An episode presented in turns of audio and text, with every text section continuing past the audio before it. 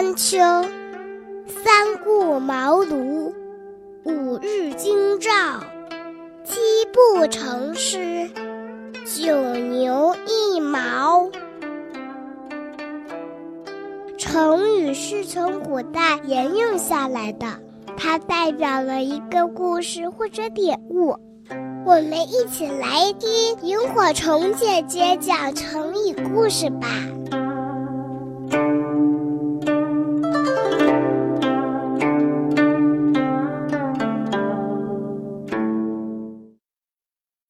二桃杀三士。春秋时代，公孙接、田开疆、古冶子都是齐景公的臣子。三个人虽然勇猛有力，却十分骄傲无礼，甚至连晏子都不放在眼里。晏子很担心他们会反叛，便向齐景公进谏，将他们三人除去。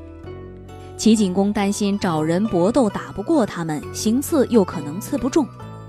晏子说：“他们三人都是以力气攻击敌人的，又没有长幼的礼节。”他教齐景公拿两个桃子去送给他们三个人，因为桃子只有两个，先叫三人各说各的功劳，功劳大的才可以得到桃子。如此一来，便会引起他们的争执，而使他们自相残杀。果真，公孙接和田开疆抢先说明自己的功劳之后，便随手把桃子拿去。古冶子不服气的对景公说。有一回，你渡河的时候，一只大猿咬伤了你车子左边的马，拖着它潜入了湍急的水流。要不是我潜到水里去把那只猿杀死，你这条命早就丢了。我立下这么大的功劳，难道没有资格吃你所赠的桃子吗？公孙接和田开疆觉得很难为情。自认功劳与勇气都不及古冶子，反而贪恋功劳，于是就把桃子交给了古冶子，然后自杀而死。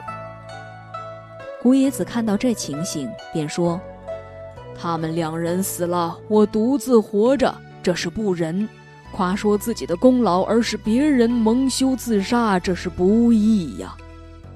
悔恨自己的行为，若不死，便是无勇。”说完。把桃子交还给齐景公的使者也跟着自杀了。齐景公用士的礼厚葬了三人。二桃杀三士的故事出自《晏子春秋内篇·剑下》，比喻运用计谋使人自相残杀。有人说三士都是有勇无谋的人，贪念太重，才会无端争胜，逞一时之强，中了别人的诡计。也有人说，三位勇士是因为自恃功劳而引起齐景公的猜忌，齐景公不过是借晏子之手把他们杀死，稳定朝野而已。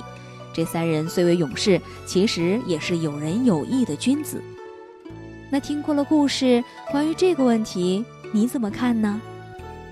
好的，今天的成语故事就讲到这里了。